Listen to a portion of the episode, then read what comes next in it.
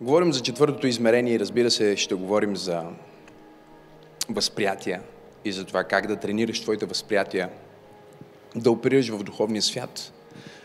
А, но преди това бих искал да ви дам едно послание, което отново е обвързано с темата, но е може би една идея по-практично. Не, че другите неща, които проповядвахме до сега не бяха практични. Просто това ще бъде една стъпка повече. Защото част от мисията, която е ясно дефинирана в Новия Завет, Ефесяни 4 глава, на всеки един служител на Евангелието е според дарбите и уменията, които Бог е изградил в служителя, да направи вярващия съвършенно подготвен за всяко добро дело. Във всеки период вярващия може да бъде съвършенно подготвен за всяко добро дело. Това е всъщност мисията на един адекватен служител. И бих искал да отворите Библията си заедно с мен на Евангелието според Матей, 24 глава.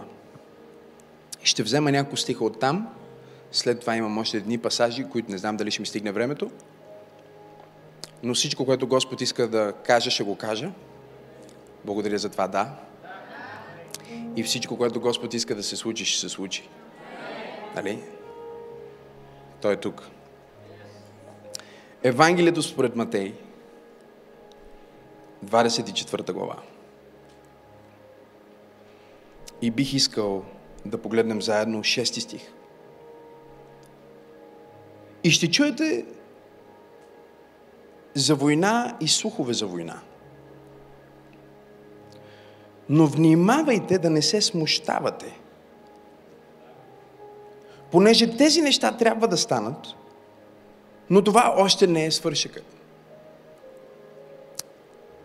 Забележете, че той казва, ще чуете за война и слухове за война. И не казва, когато чуете за това, бъдете притеснени. Не, не знам дали сте тук или сте някъде други. Казва, ще чуете за война и слухове за война, а вие внимавайте какво казва? Инфлацията да не ви хване. Това ли е което казвам? Нека го прочита пак, защото има някои сериозни християни, които дори имат Библия в момента, докато сме тук, и гледат в Библията какво пише, някои, които не чак толкова, но за ваше удобство може да го гледате на екрана. И ще чуете за война и слухове за война, а вие внимавайте за имота си и къщата си. Вие внимавайте да не ви съкратат.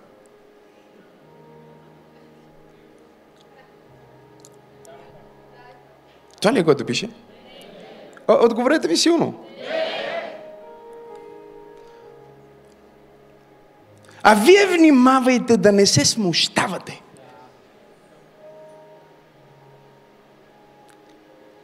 Забележете, че той не казва да не се грижите или да не проявите загриженост. Той казва, вие внимавайте онези неща, които се случват в света в последно време, да не вкарат смут в вас. Защото ако вкарат смут в вас, ще ви блокират по такъв начин, че да не можете да функционирате от четвъртото измерение. И затова днес ви преподавам за това как да се справи с кризата, използвайки четвъртото измерение. О, ако ръкопляскаш, ръкопляскай като че го прави за Исус Христос.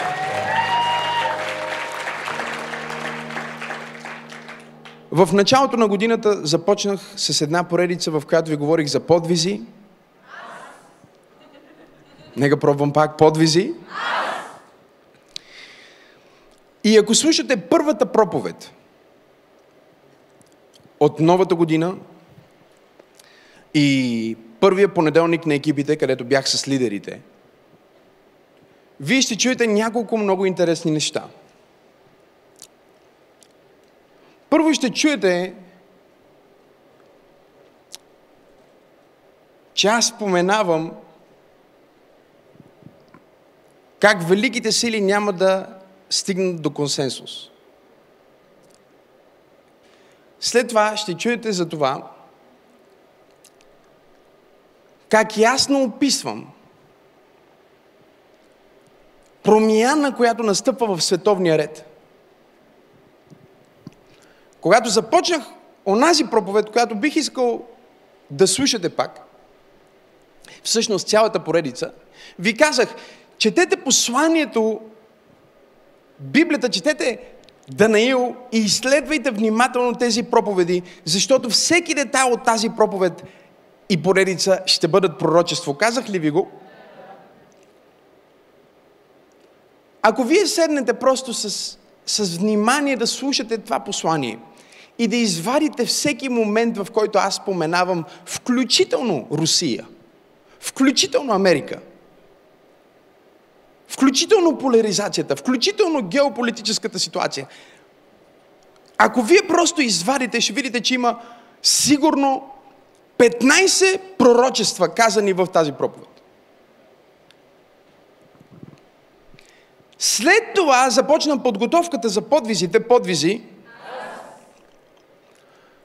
в която аз всъщност ви преподавах как Данаил Седрах Месах Евденаго във време на война и във време на криза и във време на променящи се империи и светов, световен ред служиха на Бог безкомпромисно. И когато бях на тази сцена, сега вие може би си мислите как е възможно това. Възможно е. Слушайте записа. Когато бях на тази сцена за първи път, когато се преместихме във втората проповед от поредицата, може и третата да е била. Говорих за безкомпромисност и ви давах пример за думата компромис и за това какво се изисква, за да се стигне до компромис. И за това, че мира в света не е възможен. И ще има конфликт и ще има война. Защото великите сили няма да стигнат до компромис. Чуйте проповедта.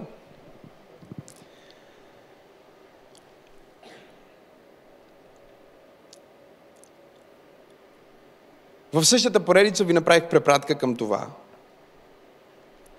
че когато се молих за тази година,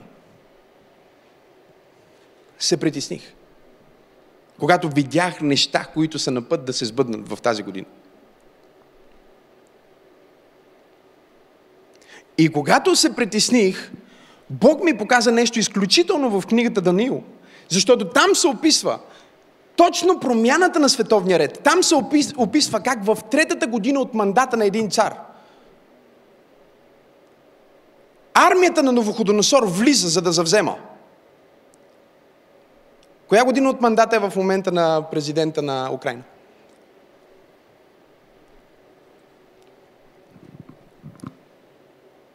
Добре е да проверите.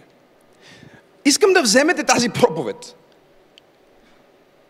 и да слушате много внимателно всеки детайл и да обърнете внимание на примерите, които давам там. Но ето какъв е, ето какъв е може би най-важният аспект на това послание, което ви преподавам от началото на годината и това послание, което ви преподавам днес. Най-важният аспект на това послание е, че във време на криза – Бог прави съществената разлика между това кой е неговия служител и кой не е. Между това кои са неговите люди и кои не са. Между това кой е неговия народ и кой не е. Между това кой е благословил и кой не е. И всъщност, точно поради тази причина ни се казва в посланието на Данаил, пророк Данаил, че в този период – хората, които познават своя Бог, ще вършат подвизи. Безкорисни дела на геройство и велика вяра. Дали имам пет човека в църква пробуждане? които вярват, че всъщност тази година Бог иска да ги използва за безкорисни дела на геройство и велика вяра. А, примерите са твърде много. Единственият начин да ги хванете е да вземете цялата поредица, която проповядвах януари, да слушате проповед след проповед и просто да си водите записки и когато прочетете стиха, да направите сравнение и препратка с това, което става. И ще бъдете в шок. Защото ви го казах. После, на първия понеделник на екипите аз се изправих пред всички лидери в църквата и им казах, че виждам в Европа, не някъде в света, как хора се редат на опашка, на суп кухни, за да получат супа и да получат храна. И когато го казах по този начин, имаше а, лидери, които като им погледнах интересните мутри, тези хора ме гледаха като теле железница. Те дори не можеха да схванат това, което им казвам и не вярваха, защото как си си представиш, че в Европа може да се случи такова нещо? Но хората, които познават своя Бог, те не се редат на опашката за супа. Те са хората, които раздават супата.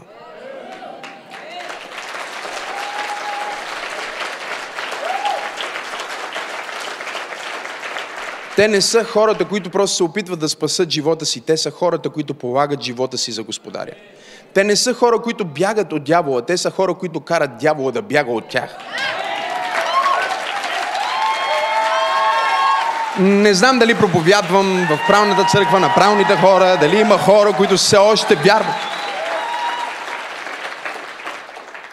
И последна препратка към онази проповед, защото ще я слушате. Ви казах, целият акцент е следния. Когато наблюдавате всичко, което встава в света, не се страхувайте, а помнете, че небесния Бог все още властва над земните царства.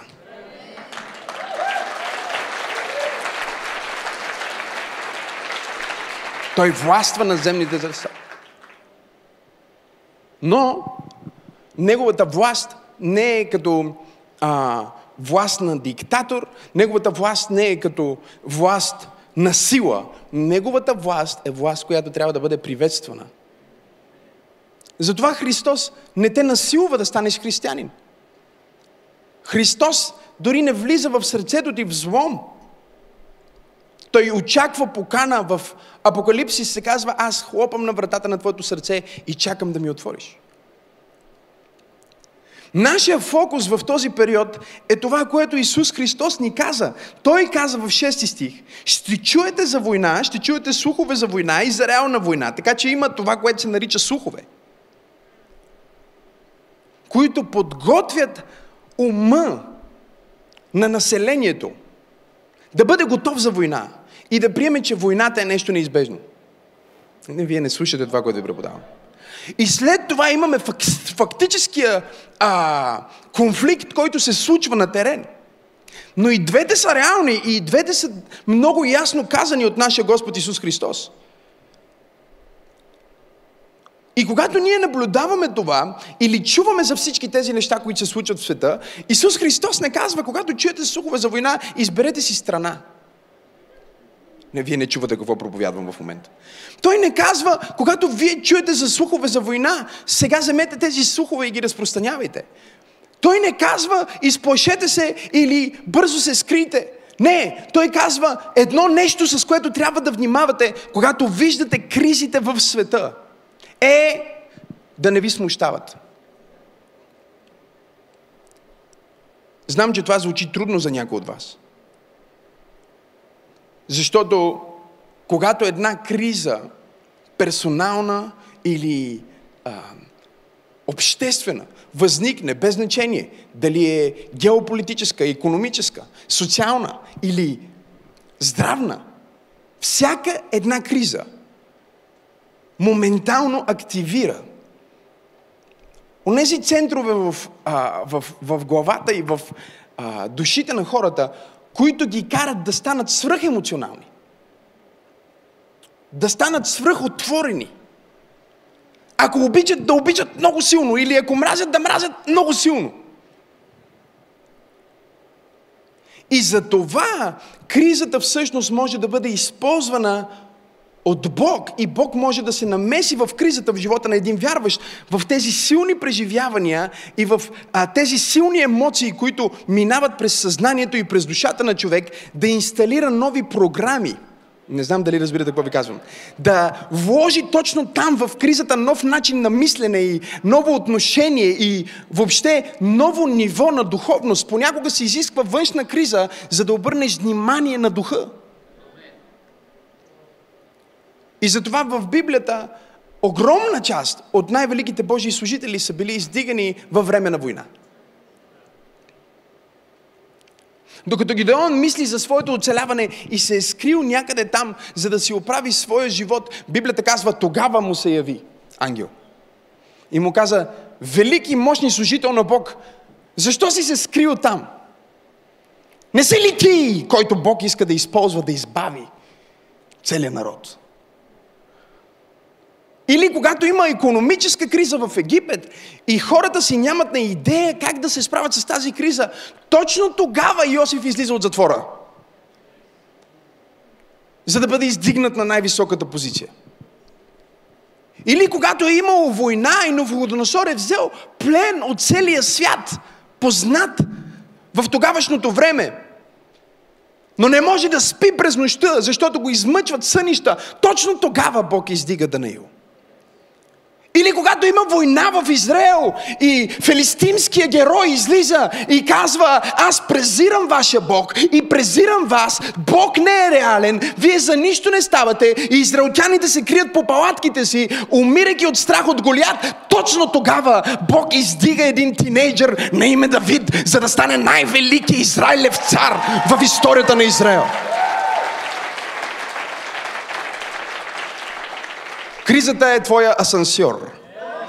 Казах, че кризата е твоя асансьор. Аз казах, че кризата е твоя асансьор. Аз казах, че кризата е твоя асансьор. Аз казах, че кризата е твоя ескалатор. Не знам на кой проповядвам днес, но Бог е на път да те издигне на друго ниво на влияние и друго ниво на сила и друго ниво на слава в кризата. Но ще се изисква точно този дух и точно тази дързост, с която ръкопляскаш в момента. Защото първото нещо, за което кризата идва, е да нокаутира твоята увереност и твоята вяра. Кризата идва, за да те въведе в едно отношение, в което си казваш, нищо не зависи от мен. Аз нищо не мога да направя. И точно това е, което искат злодеите на този свят. И точно това е, което иска дявола да те обесили и да те накара да си мислиш, че какво моя малък живот може да направи, за да промени тези глобални обстоятелства.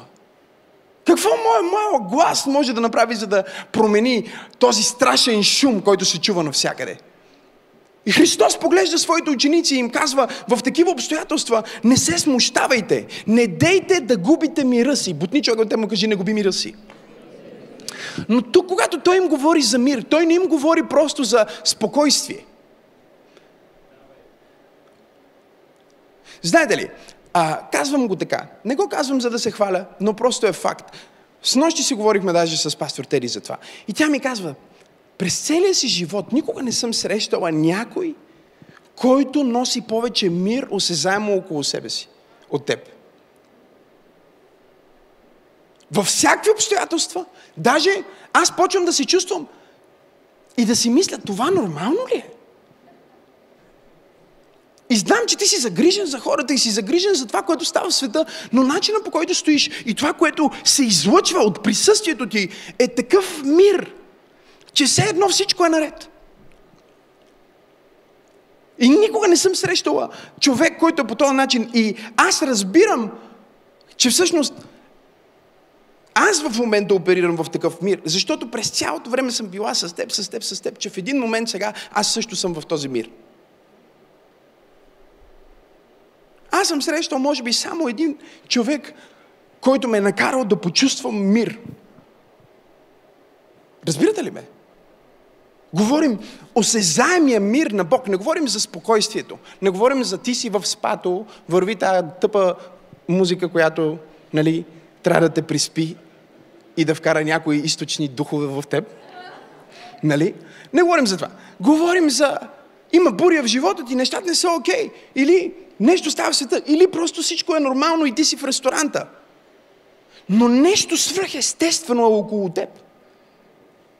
Нещо реално е около теб, което кара хората, влизайки в твоето присъствие, да почувстват, че нещата ще се оправят. Може да не им го преподаваш, може дори да не им го казваш, но е осезаем, кажи осезаем мир. Затова Христос каза на своите ученици, когато излезнете да проповядвате и отидете в един дом, нека вашия мир да дойде върху дома. Тоест, такъв широко обхватен мир трябва да носиш ти, че когато влезнеш в къщата на твой приятел на гости, цялата му къща да се изпълни с мир. Да, кучето му да се успокои, жена му да се успокои, тъщата му да се успокои, колкото и да е невъзможно, всички да се успокоят.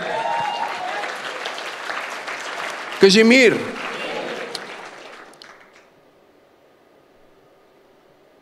През изминалата седмица с пастор Тери а, ни поканиха на един форум, а, за да споделяме. Идеята на целият форум беше за двойки, които са заедно а, в живота и в бизнеса.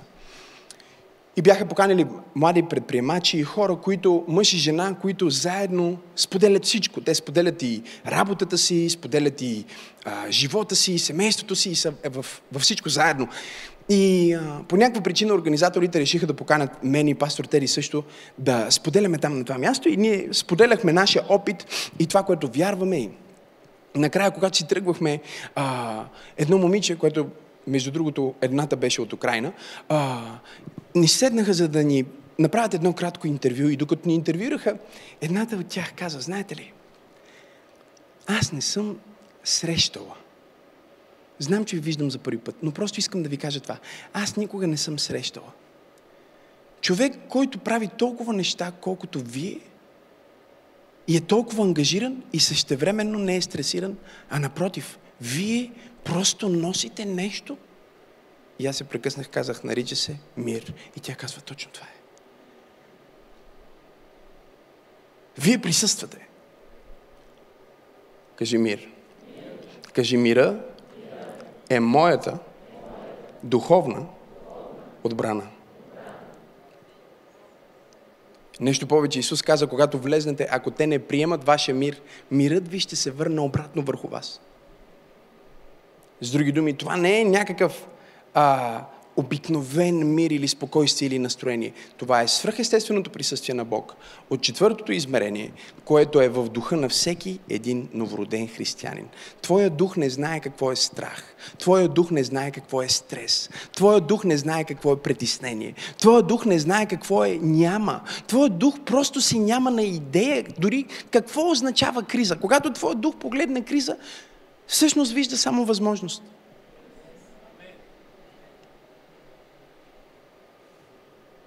Погледни човекът му кажи, когато твоя дух погледне криза, вижда само възможности.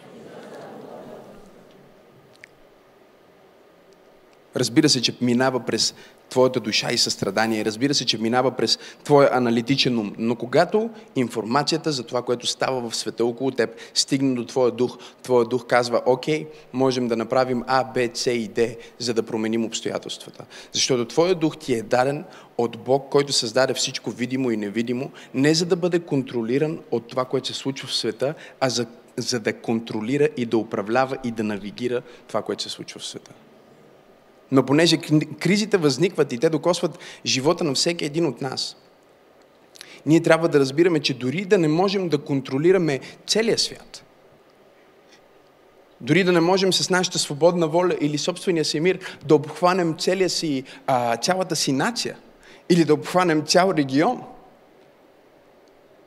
ние не можем да контролираме действията на някой друг човек – но винаги можем да управляваме своя отклик. Ние винаги можем да управляваме своя отговор на това, което се случва в света. И нашия първо, първоначален отговор, нашия първи отговор трябва да бъде мир. Кажи мир. Защо? Защото ако ти влезнеш в смут, какво се случва? Смут е това притеснение в душата ти, което те кара да се чувстваш свит. Колко от вас разбират, кажи аз. Този смут може да дойде по много начини. Може да дойде някой да те погледне на криво. За някой от вас това е криза. не, това не е криза. Това е просто проблем. Не дейте да бъркате двете. Колко от вас разбират, кажи аз. Да, много хора днес мислят, че проблемите им са криза, но не, има разлика между проблеми и криза. Кризата променя дневния ред. Кризата носи внезапна, дълбока промяна. И винаги кризата носи със себе си несигурност. И когато ние имаме една комбинация от криза, в която се намираме днес, не е само в една сфера, т.е. ние нямаме а, примерно само една криза, но ние имаме почти като домино ефект. Колко от вас са с мен? Имаме като домино ефект от неща, които тъмън си казваме, ей, COVID намаля.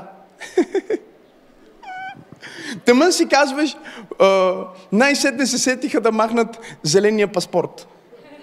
Нали? И сякаш е едно след друго, и едно след друго, и едно след друго, и едно след друго. Защо? Защото не само неща се случват във видимото измерение, но неща се случват в духовното измерение. Това е което книгата Даниил ни открива, че имаме конфликт между духовни началства и власти, които се борят за територия.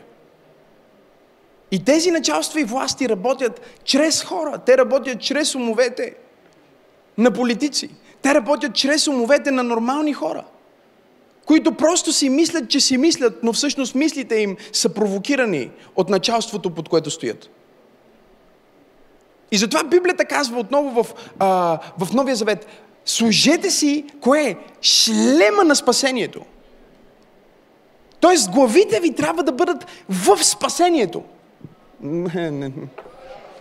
Главите ви не трябва да бъдат в, в нещо друго. Главата ви трябва да бъде обвита с спасението. И всяко нещо, което не, не се свързва с спасението, трябва да не влиза в главата ти. И казва, вземете щита на кое? Говорете ми. С който какво може да направите? Да угасите. Кое? Има сестра, която знае Библията. Какво пише? Всички огнени стрели на нечестивия. Тоест, това, което става, е, че понякога дявола те стреля, чуйте, в мислите ти с огнени стрели. Колко от вас знаят? Но тези огнени стрели, забележете, те идват като мисъл, която е в първо лице единствено число. Леле, какво се случва в света? Ами сега аз. Няма да се справя. Това никога не е било. По-добре да не започвам това. И тези стрели могат да бъдат насочени специфично към теб. Или както е било в древни дни, когато апостол Павел също пише това послание, тогава една от първите атаки е била въздушната атака с стрели. Тоест врага още не е там, не е в града, не е завзел крепостта. Отвън е, палят огнените стрели и всички заедно, едновременно създават атмосфера от огнени стрели. И ти просто попадаш в тази атмосфера и си залят от същото нещо, което е заляло от човека до теб и всички хора, които са в същата среда. Но това е различно от това да има огнена стрела срещу теб и огнена стрела в атмосферата. Не, вие не чувате това, което ви преподавам. Така че, когато ние се намираме в момента, в който има огнени стрели на целия регион, огнени стрели в атмосферата. Тези огнени стрели искат да попаднат и в твоето а, мисловно поле, те искат да попаднат и в твоите емоции, те искат да попаднат и в твоята воля и да те накарат да действаш извън Божията воля, да те убият духовно. Но Библията казва, вземете щита на вярата. Забележете, че вярата е щита. Вярата е онова, което прави така, че мирът ти да не бъде ограбен – не, вие не чувате куклю. Вярата е това, което прави така, че въпреки всичко, което става в света, ти го осъзнаваш, ти го виждаш, то се случва, но не може да стигне до душата ти, не може да стигне до главата ти, не може да стигне до ръцете ти. Защо? Защото ти си защитен от вяра. Ти си защитен от пистис. О, ако ръкопляскаш, ръкопляскай, като че наистина вярваш. Погледни човекът, му кажи, не губи вяра. Кажи му, не губи вяра. Кажи му силно, не губи вяра. Нека да направя просто 10 секунди проповед в проповедта. Каквото и да си изгубил, моля те, не губи вярата си. ако си изгубил къща, не е фатално. Ще си вземеш нова, не губи вярата си. Ако си изгубил приятел, не се притеснява. Има 7 милиарда човека на планетата Земя. Ще ти даде нов. Не губи вярата си. Каквото и да си изгубил, може да бъде заменено, но не губи вярата си. Защото вярата е онова, което пази най-ценното вътре в теб, което е мира. Този мир не е просто емоция или липсата на проблеми. Този мир е наличието на личност. Името на тази личност е Светия Дух. Светия Дух, който живее вътре в теб, е мирът на Бог, който омиротворява цялото ти същество и те прави стабилен във време на криза. Правите целеустремен във време на проблеми. Ти просто имаш различно настроение от останалите, защото ти не си настроен по онова, което пее света или по тоновете на света. Ти си настроен от духът на истината, който свидетелства в твоя дух, че ти си Божие дете, че Бог все още е твой снабдител и че Той има изходен път от всяка ситуация. Само вярвай, не губи вярата си и нека твоята вяра да те държи в пълен мир. Извикай, ако това е за теб. Кажи, аз имам мир. Кажи, аз пазя мира си. Същита на вярата. Седнете. И сега, как обаче да имаме този щит на вярата? Давам ви духовното, след това ще ви дам практичното, ако окей. Някой получава ли нещо, кажи аз? Защото ако можехте да видите в духа, щяхте да погледнете в тази църква и щяхте да видите всеки облечен в снаражение. Но най-смешното с това снаражение, един е дошъл на църква, свалил си е шлема, шлема му е до него. Друг си е забравил меча вкъщи, Библията му дори не знае къде е. Едното нещо, което всички обаче почти винаги си го носят със себе си и затова се наричат вярващи, е щита. Нека да ви кажа нещо за този щит. Има християни, които имат ето такъв щит – Тоест, щита на вярата им е достатъчен, колкото да запази някоя стрела да не им влезне в окото.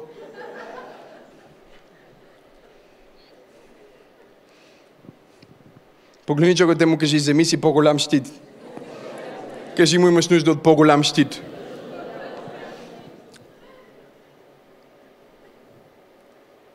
Знаеш ли какво означава да направиш щита си по-голям? Означава, че вярата идва от слушане. На новините по BTV. Така ли пише? Не, на някой от вас вярата ви е като той е щит, точно заради това.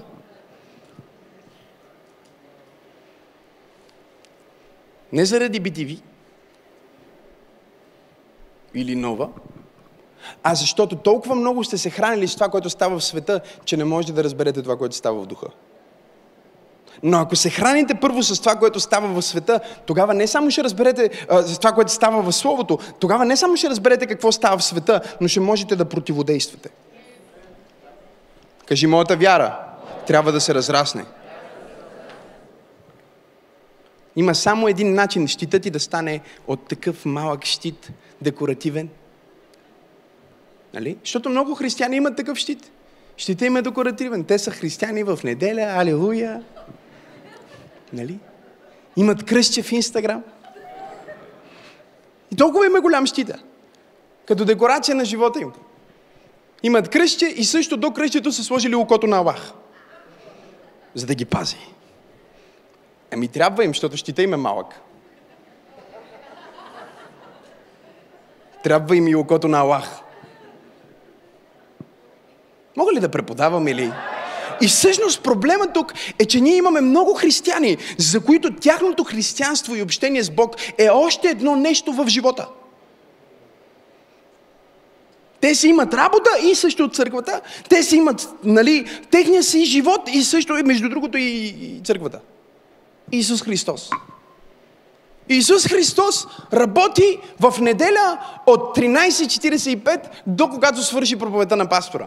След това всеки ден работи Netflix, всеки ден работи нова телевизия, всеки ден работи HBO, всеки ден работи BTV, всеки ден работи радиото, всеки ден работят клюките, всеки ден работят приятелите от света, всеки ден отиваме на оперативката, всеки ден отиваме в паузата, всеки ден си правиме нещата, които си правиме и се чудиш защо, когато неща се случват в света, те те разтърсват. Те те разтърсват и те смущават, защото влизат директно в душата ти.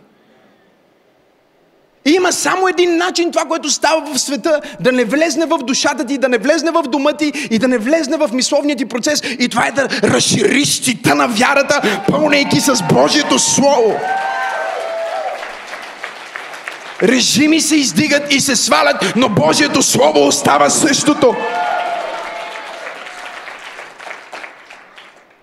Слово е това, което е нужно.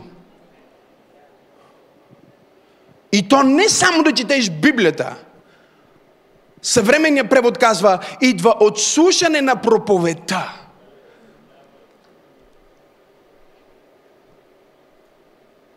Защото някой чете Библията, но го е страх да публикува публично, да каже, ще се молим за Украина. Или да излезне с публична позиция на духовник. Защото Словото му е по-малко от връзките му. Не, вие не чухте какво казах. Словото му е по-малко от политическите му зависимости. Но когато Словото на Бог е огромният принцип, който навигира твоя живот, и то не е само Слово като текст, а Слово като проповед. Знаеш ли защо е проповед? Защото проповедта ти казва какво ти казва да кажеш и да направиш вече става директно за теб. Кажи, това е за мен. Нали, Словото той е бил там към ефесяни, към галатяни, но сега вече не е само ефесяни и галатяни. Сега е за теб, кажи аз. И когато това слово се всели вътре в тебе, когато това слово, тази проповед стане твоето съзнание и твоето мислене, тогава ти излизаш и ходиш в същия мир и в същата сила и в същото присъствие, което нашия Господ Исус Христос хори на земята. Христос носи мир в окупирана територия. Христос носи мир в светска територия. Христос носи мир в стаята, в която момичето е мъртво. Христос носи мир, когато се разхожда в мир. Където и да отиде Христос, Той носи мир и Христос е в теб. Той каза, моя мир ти давам, мир ти оставям, аз не ти давам, както света ти дава мир. Нека се опитам да проповядвам на някой днес. Някой казва, как можеш да проповядваш за мир и да крещиш така? Това е мир, не е спокойствие. Това е мир, не е тишина. Това е мир, не е просто хубаво настроение и позитивен вайб. Това е мирът на Йешуа Хам. Кажи, аз имам мир. Но забележете, забележете, проблема на християнина е, че той си мисли за всички тези духовни реалности. Уж християните не са материални, но когато стане дума за, хри... за духовни реалности, те винаги ги търсят в някакво поведение. А иначе не са материалисти. Те четат за мир, мислят за спокойствие. Те четат за смирение, мислят за кротост.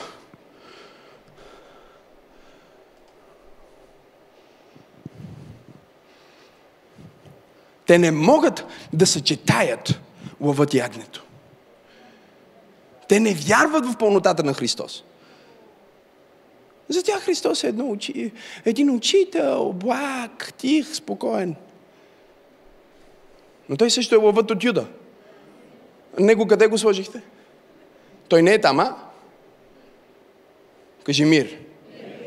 Кажи аз нося мир. Който е силен. Завземащ трансформиращ, атмосферо-променящ. Оня ден бях, а, бях при а, физиотерапевта, който ми помага и той, той е толкова колоритен. Защото е от Гърция. Има невероятен акцент. Много интересен.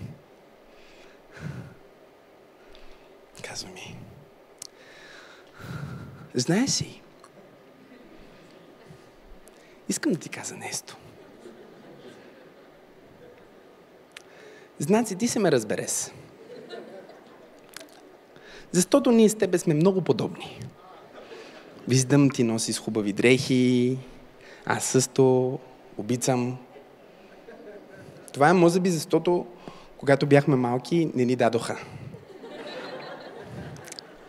Наистина, аз си мислих, а, един ден отидох при мама и казах, мамо, бях дете, казах, искам нови маратонки.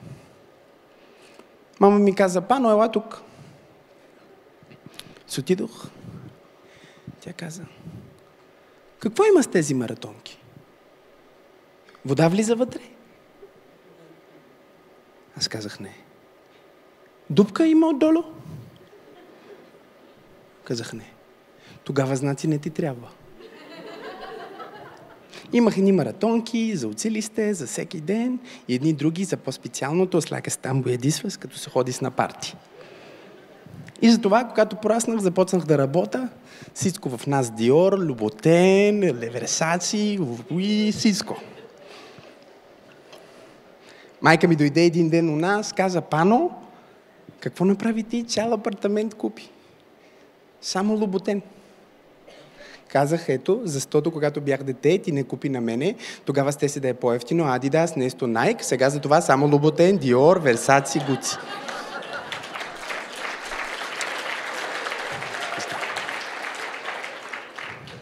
Това не е само физиотерапия, това е смяхотерапия.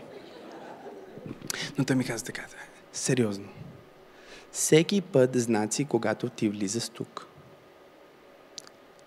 Невероятно спокойствие. Не знам какво е това. Колко пъти вече идваш, никога няма да казваш нещо лошо за някой, нещо да казваш. Винаги си позитивен, а усмихнат, винаги всичко е шест и винаги носи с някакво спокойствие. Кажи мир. Кажи аз го нося. Кажи това е моя дар за света. Трудно е да дадеш мир, ако не го носиш. Трудно е да предадеш мир, ако ти самия си в безпокойство. И затова Христос казва, когато чуете за всичко това, внимавайте само за едно нещо. И какво е то? Да не се смущавате. Знаете ли какво означава смущение? Смущение означава, че има някакво вмешателство в сигнала.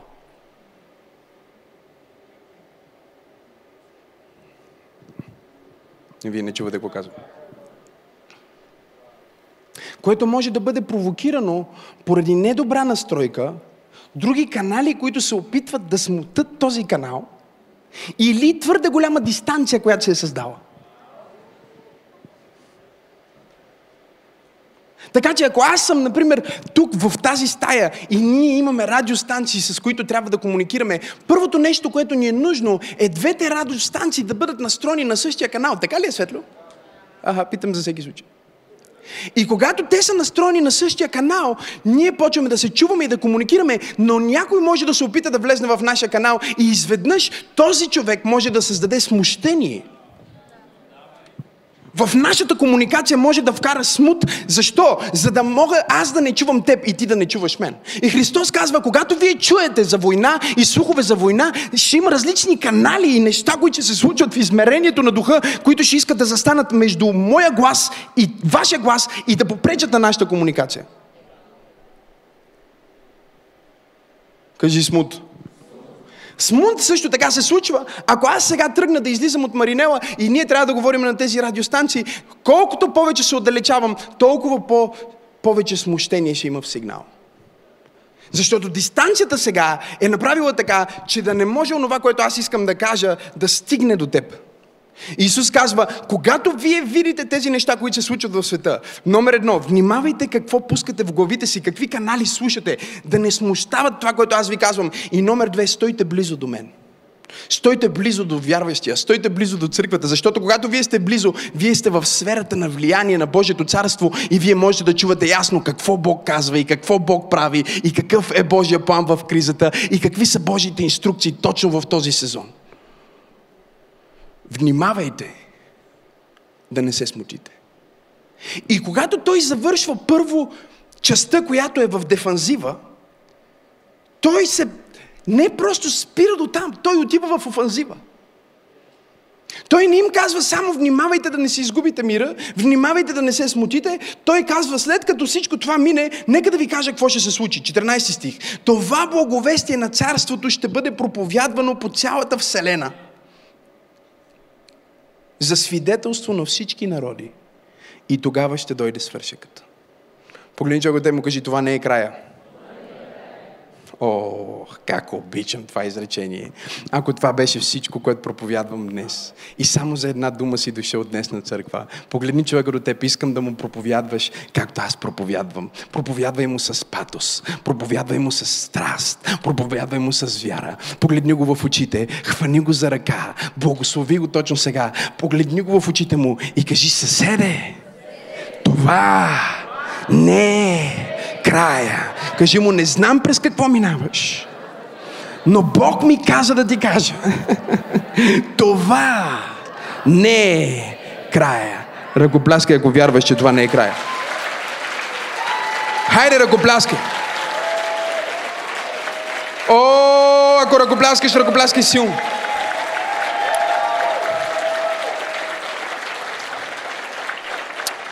Сега нека ви го дам. Запишете си тези неща. Четвърто царе, седма глава.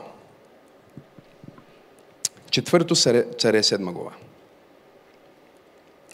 Това е важен пасаж, който няма да прочетем. Това ще бъде вашето домашно. Пълен с инструкции какво да направиш във времето на криза, практически. Хората нямат какво да ядат до такава степен, че стигат до най-низките нива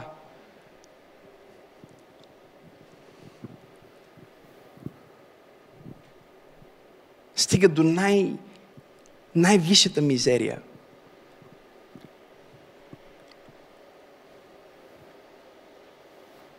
Стигат дори до човекоятство. Стигат до ад, страшен ад. И в тези обстоятелства един пророк на Бог се изправя. И той се изправя на портата –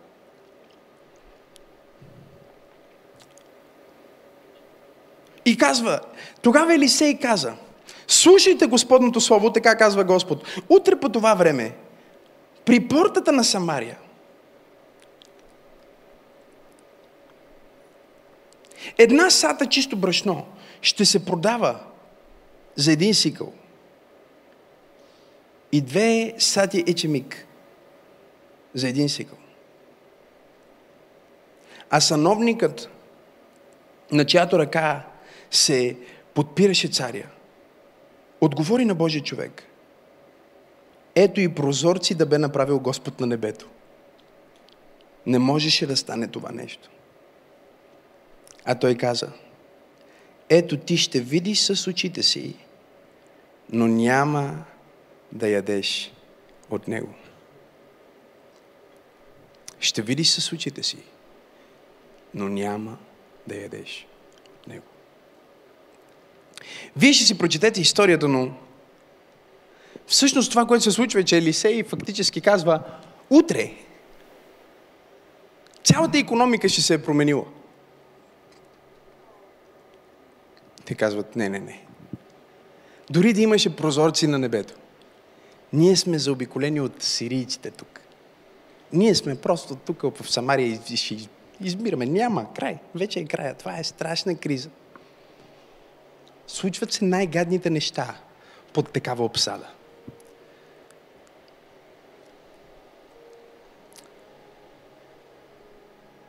И пророка казва, Бог има план в тази криза. Да благослови и да издигне хора. Но първото изискване ще бъде да насочат тяхното очакване –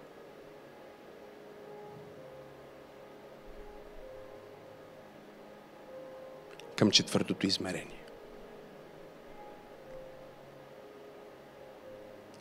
Ако гледаш в естественото измерение, нямаш причина дори да видиш благословение и смисъл.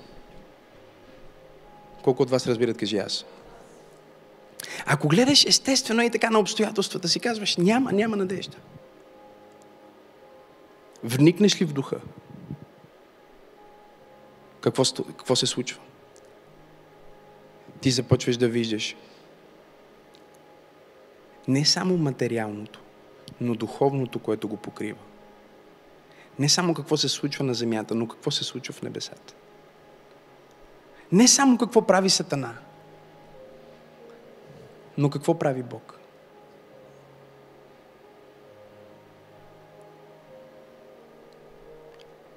Ако не виждаш какво прави Бог, няма да се ползваш от това, което Бог прави.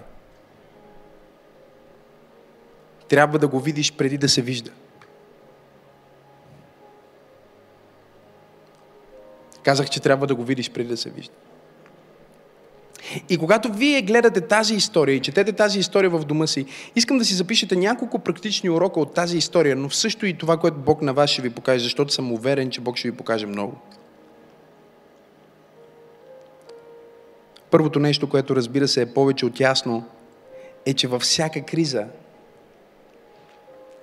ние имаме нужда да чуем Божия глас. И най-бързият начин да чуем Божия глас и да влезнем в четвъртото измерение е да започнем разговора. Това се нарича молитва.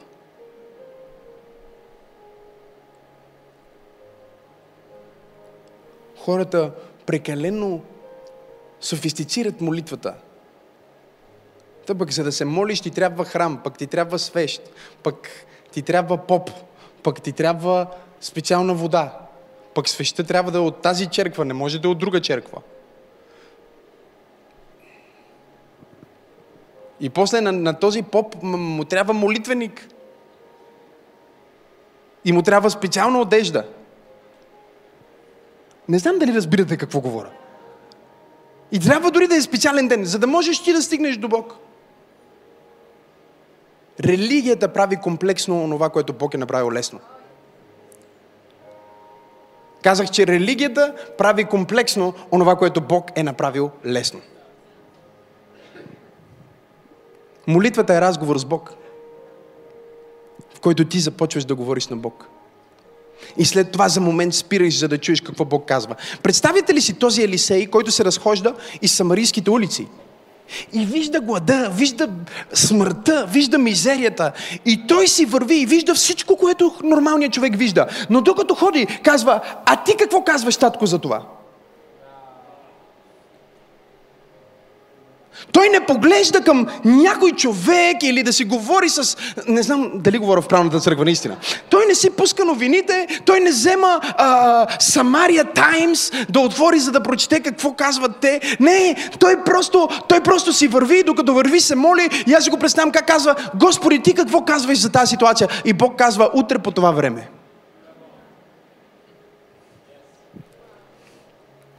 Първото, което трябва да направиш в криза е да говориш с Бог за това, което се случва в света. И да разбереш Неговата воля за теб, защото всеки път Той има план с теб. Ти си мислиш, аз съм Самария случайно. Не е вярно. Не е вярно. Ти си мислиш, аз съм толкова близо до Украина случайно. Не е вярно. Не е вярно. Ти не си случайно. Ти си назначен. Ти си изпратен с мисия. Бог има цел и план за теб.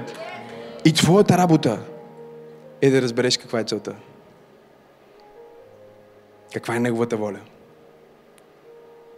След това ние виждаме как никой в целия град не може да приеме това слово. Представете ли си какво е? Да си справиш и да кажеш нещо на църквата? Аз го знам какво е. И никой да не разбере и да не го чуе. Случва се. Но Библията казва, имаше там четирима прокажени. Които стоят. Те са прокажени. Това означава, нито са прияти от едната страна, нито от другата страна. Те са отхвърлени от всички. Ще умират от глад или от проказа. Все от нещо ще умират. Тоест, те имат точната перспектива, нали? Защото понякога някой се страхува толкова много да не умре от, друго, от едно, че умира от друго. Или живее мъртъв, което е най-страшното нещо. Е, как живее мъртъв? Това е оксиморон. Не, всеки, който живее, не е свободен. Жив е умрял. Всеки, който живее. Има сърце туп, но живее в робство. Той е мъртъв. Той е най-най-най-страшната смърт. Жив умрял.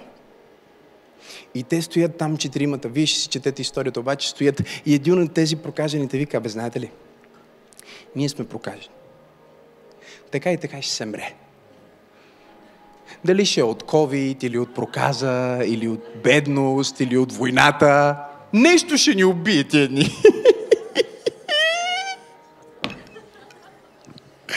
И един прокажен казва, вместо да стоим и да бъдем жертва на времето, дали да не направим ние нещо? Погледни човек до тебе му кажи, много е важно да си задаваш правилните въпроси. Знаеш ли кои са правилните въпроси? Правилните въпроси са свързани с това, какво трябва да направиш ти, а не какво трябва да направи правителството. Правилните въпроси са свързани с това, какво трябва да кажеш ти, а не какво трябва да каже премиера. Правилните въпроси са свързани с това, не знам дали проповядвам в правилната църква, как ще действаш ти, а не какво ще стане с световната економика. Задаваш си правилните въпроси, те си задават правилните въпроси. И забележете, че този прокажен намери хора като него. които също си задаваха правилните въпроси. Можете ли си представите, че те се събраха, събраха се и казаха, ей, Жоре, дай да викнем и Венци. И има още един прокажен Митко. Нека се съберем четиримата сега. И те сега им представиха идеята. И те казаха, ми да, има логика. Ние всички сме прокажени, в момента сме под обсада, тези не ни искат и ни мразят, другите не ни искат и ни мразят. Ако не умрем от това, ще умрем от COVID, ако не умрем от глад, ще умрем от война, ако не умрем от война, ще умием, защото а, а, а, сирийците ще ги убият. Затова, дали да не отидем в стана на сирийците и да им се предадем? Това, това им е плана, разбирате ли? Просто решават, че имат някакъв план. Не казваме, че е правилен, просто това е. И казва, ние да отидем там, пък да видим. Може пък да оживеем. И Библията казва, докато те вървяха,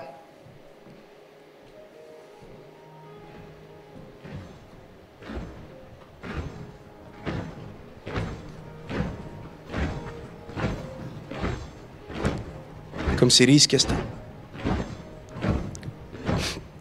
Или там вражеския, мисля, че бяха сирийци. Бог направи така, че шума от стъпките им да звучи като шум на множество армии в слуха на врага. И те се събраха, военачалници се събраха и казаха, идват армии срещу нас. Сигурно тези, които сме ги обсъдили, са платили и са наели армия от съседни места, за да ни атакуват. Затова бързо бягайте за живота си. И те бягат. И ето ги четиримата прокажени влизат. Палатките са опънати, златото е там. Огънят е запален, че времето се върти. Те не могат да повярват. Те си върват там и гледат, казват, това реално ли е? И Библията го пише точно така, както ви го казвам. Те минаха от палатка в палатка. Влизат в едната палатка и казват, не, не, пробвай го това, брат, пробвай го това, ми ще стои добре. Ви, виж какво има тук. А, то пръстен. А, не, ти нямаш пръст. Нищо, да иш, нищо. Те хора се оборудваха напълно. Слушайте сега какво става. И стоят около огъня. Аз така си ги представям, че вермето, те са им направили всичко, разбираш, готово. Само защото са чули Божието Слово, само защото са си задали правилния въпрос, само защото са се свързали с правилните хора. И са избрали да имат позитивно отношение на вяра, а не отношение на страх.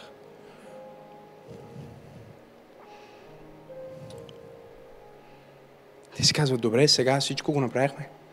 Единия вика, абе май не е честно това. Уния в града умират от глад и страх, а ние тук четиримата ядеме и се обличаме и се преобличаме. Дай да отидем да им кажем. Вие ще си прочетете историята, да не я разказвам цялата, но е по-добре, когато аз разказвам, защото вие няма ги прочетете тия неща. Влизат в града и никой не им вярва. Защото те са прокажени.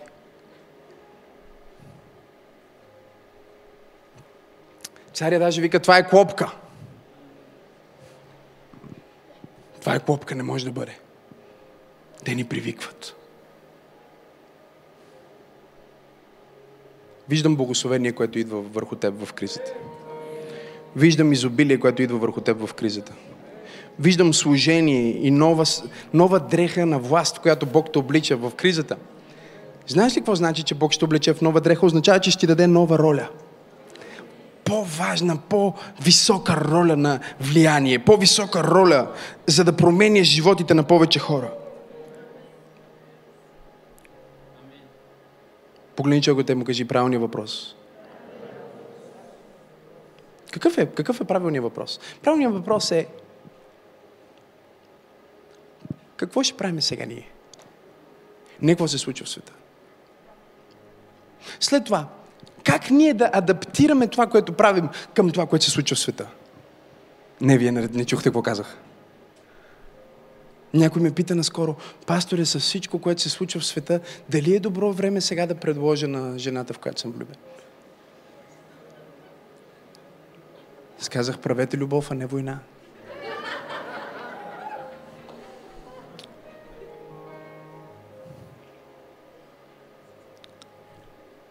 Който се взира във вятъра, в облаците, няма да сее. Няма да жене. Първо влез в Божието присъствие. И кажи, Боже, какъв е Твоя план сега? И после, като получиш Неговия план за теб сега, адаптирай плана към това, което става в света. Не си съставяй план според това, което става в света – и след това да го адаптираш с твоята християнска вяра. Създай си план според това, което Бог ти е казал за твоя живот. И след това адаптирай. Кажи, адаптирам.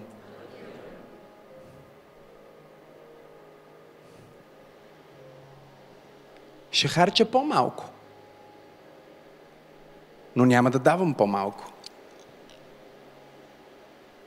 Няма да стана стиснат, просто ще стана по-затегнат. Не, вие не чувате какво преподавам.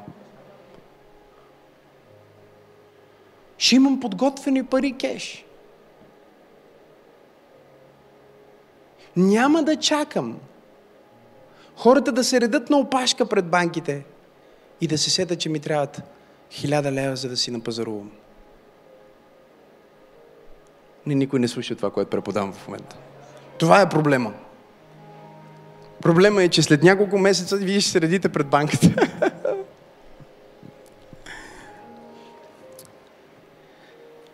Няма да намаля мечтите, мечтите си, само ще си намаля харчовете. Не, вие не чухте какво казах. Аз, аз, мисля, че, аз мисля, че това трябва просто да, да го пратя на някоя друга църква, която да го чуе това послание.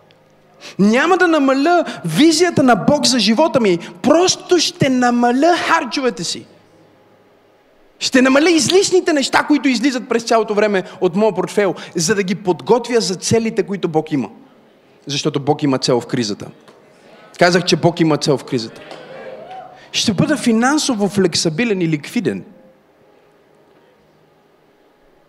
Ще имам активи, които мога да използвам бързо.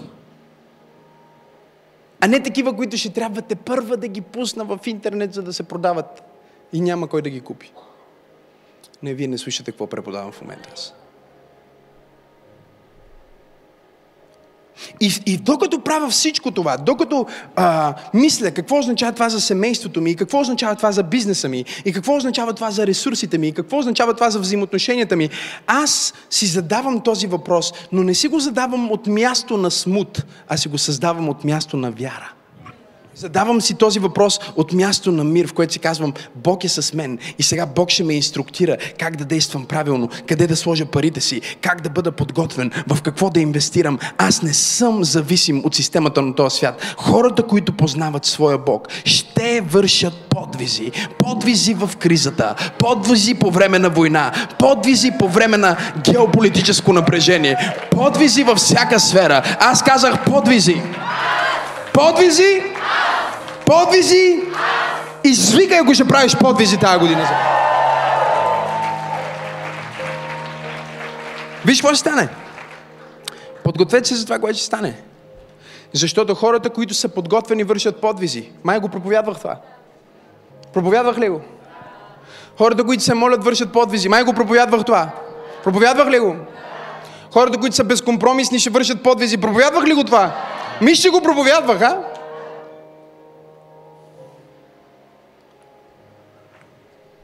Така че посланието ми към теб днес е, готов ли си? Какъвто и план да си съставиш, ще бъде правилен или погрешен. В зависимост от духа, който те навигира, докато го правиш.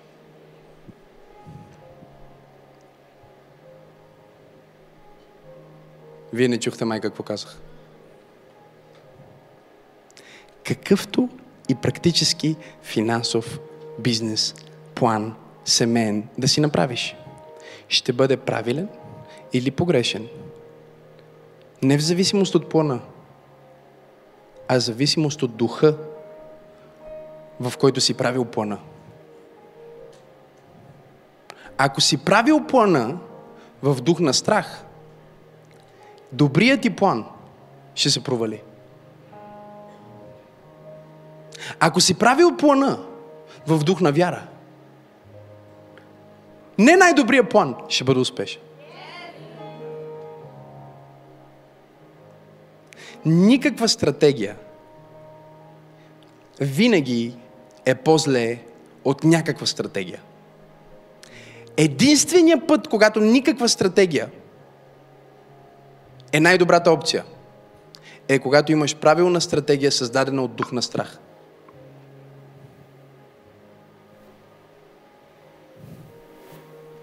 Някой получава ли нещо или?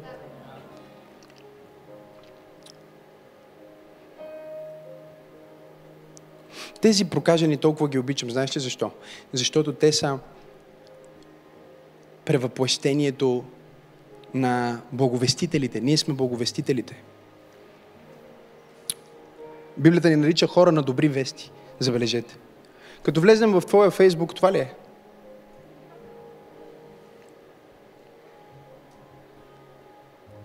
Ако ти влезна в момента в, в, в, в Viber и видя какво си пишеш, това ли е? Кажи блага вест. Знаеш ли защо бяха четирима? Защото имаме четирима евангелиста в Новия Завет. Те представляват благовестителите. Благовестителите Матей, Марк, Йоанн, Лука, които благовестваха, че да, Христос страда, но да, Христос възкръсна. Че да, има болка в света, има страдания в света, но да, Бог има план в цялото това нещо. Те са, те, са, те са ние, ние сме те, защото те са маргинализираните, те са прокажените, те са отхвърлените от обществото. И дори когато отидат и кажат на обществото, хей, има Бог, има благословение, има град, където всичко е от злато. Те казват, вие сте ури. Не е вярно.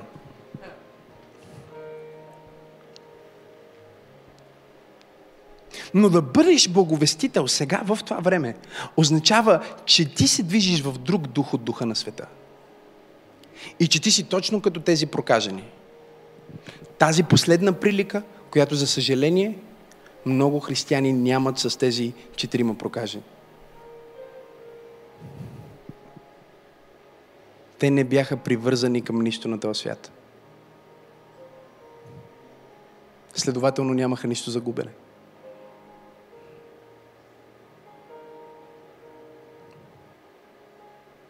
Те нямаха нищо за губене.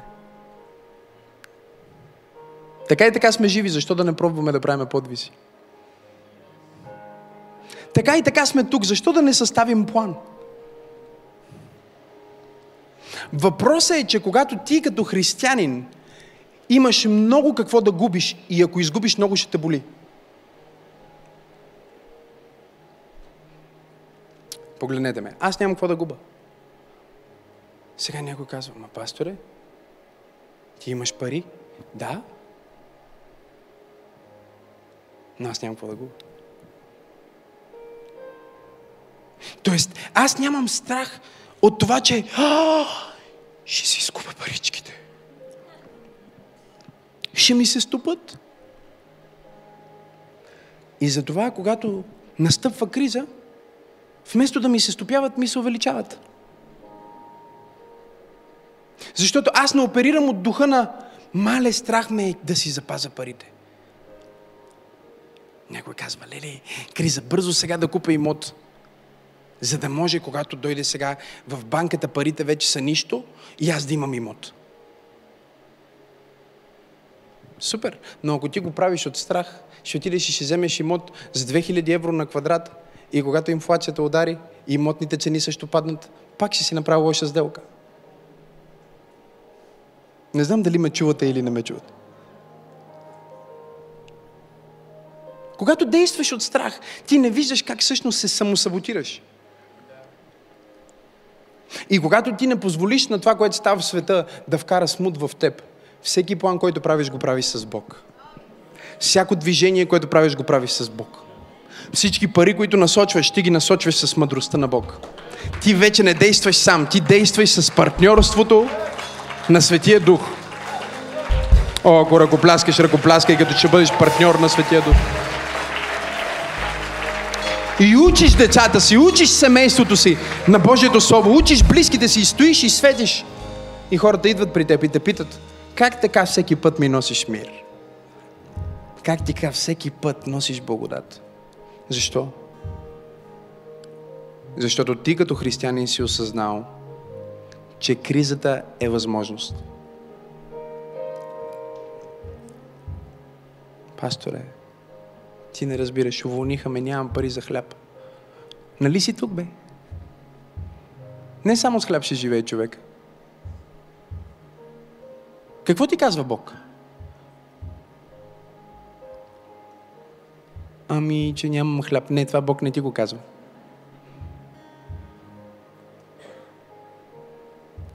Единствената причина да мога да ти говоря толкова дързостно, знаейки болката, през която минаваш, е, че аз съм бил там.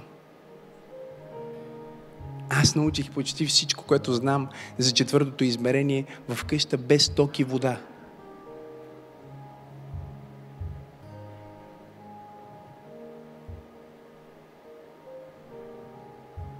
И там в тази къща Бог през цялото време ми говореше за някакви планове и работи, които аз трябва да правя.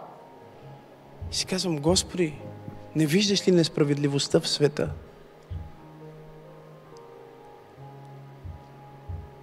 Не те ли е жал за мен? През какво съм преминал?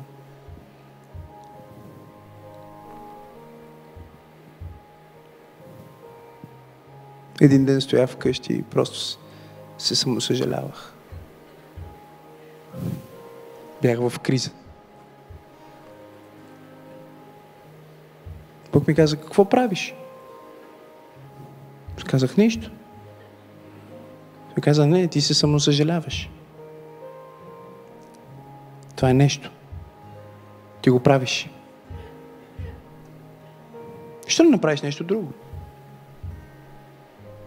Сказах, какво да направя? Излез навън. Къде да отида? Където искаш. Как така, където искам? Някой вързал ли ти е да седиш тук, в тази къща?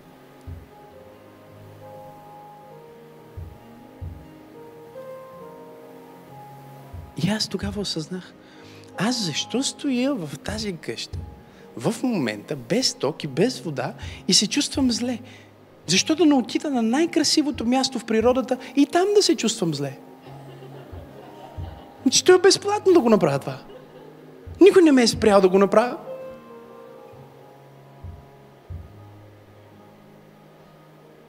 Казах, ще отида и се разходя. Отидох, разходих се в хубави места. Изведнъж почна да се... Вече не се чувствах такъв някакъв самосъжален. Разбирате ли ме? Почнах някакси... си Нещо почва да ми се промени отвътре, чувствам се добре. Викам, чай, ще се разхода, ще мина. Ще мина през женския пазар. И просто се разхождам. Аз нямам два лева в джоба, но си върва. Това е истинска история. И си върва. Една жена казва, Ей, Макси! Радвам се да те видя. Ела, ела, здравей, как си? Слава на Бога! Искаш ли нещо? Не, не, не, нищо не искам. Не, не, аз ще благослова. Ето ти малко доматки, те са хубави, пресни, ти малко краставици, е, две-три чанти с зеленчуци.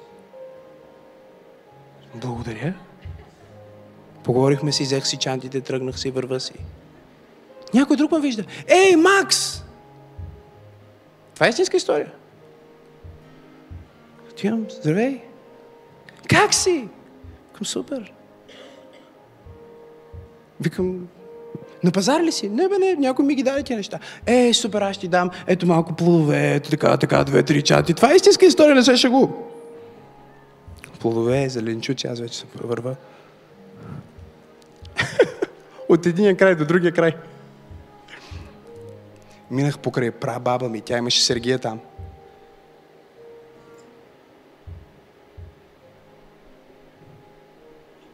Най-сетне дойде. Не идваш да ми помагаш вече. Ела.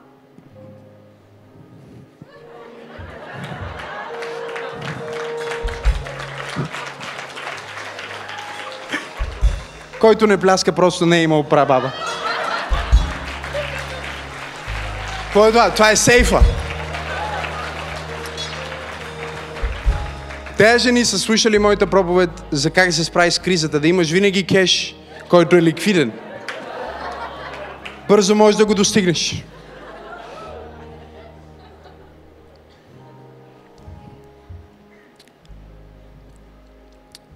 Лесно е. И, и се, прибирам се към нас вечерта, защото какво да правя там през деня? И Святия Дух ми каза, ако си беше останал вкъщи, просто се самосъжаляваш. Да се чувстваш зле.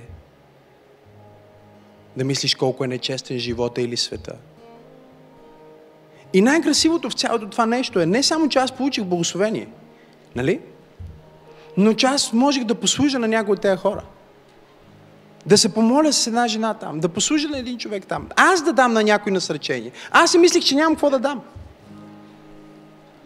И нека свърша тази проповед точно тук. Ти винаги имаш какво да дадеш.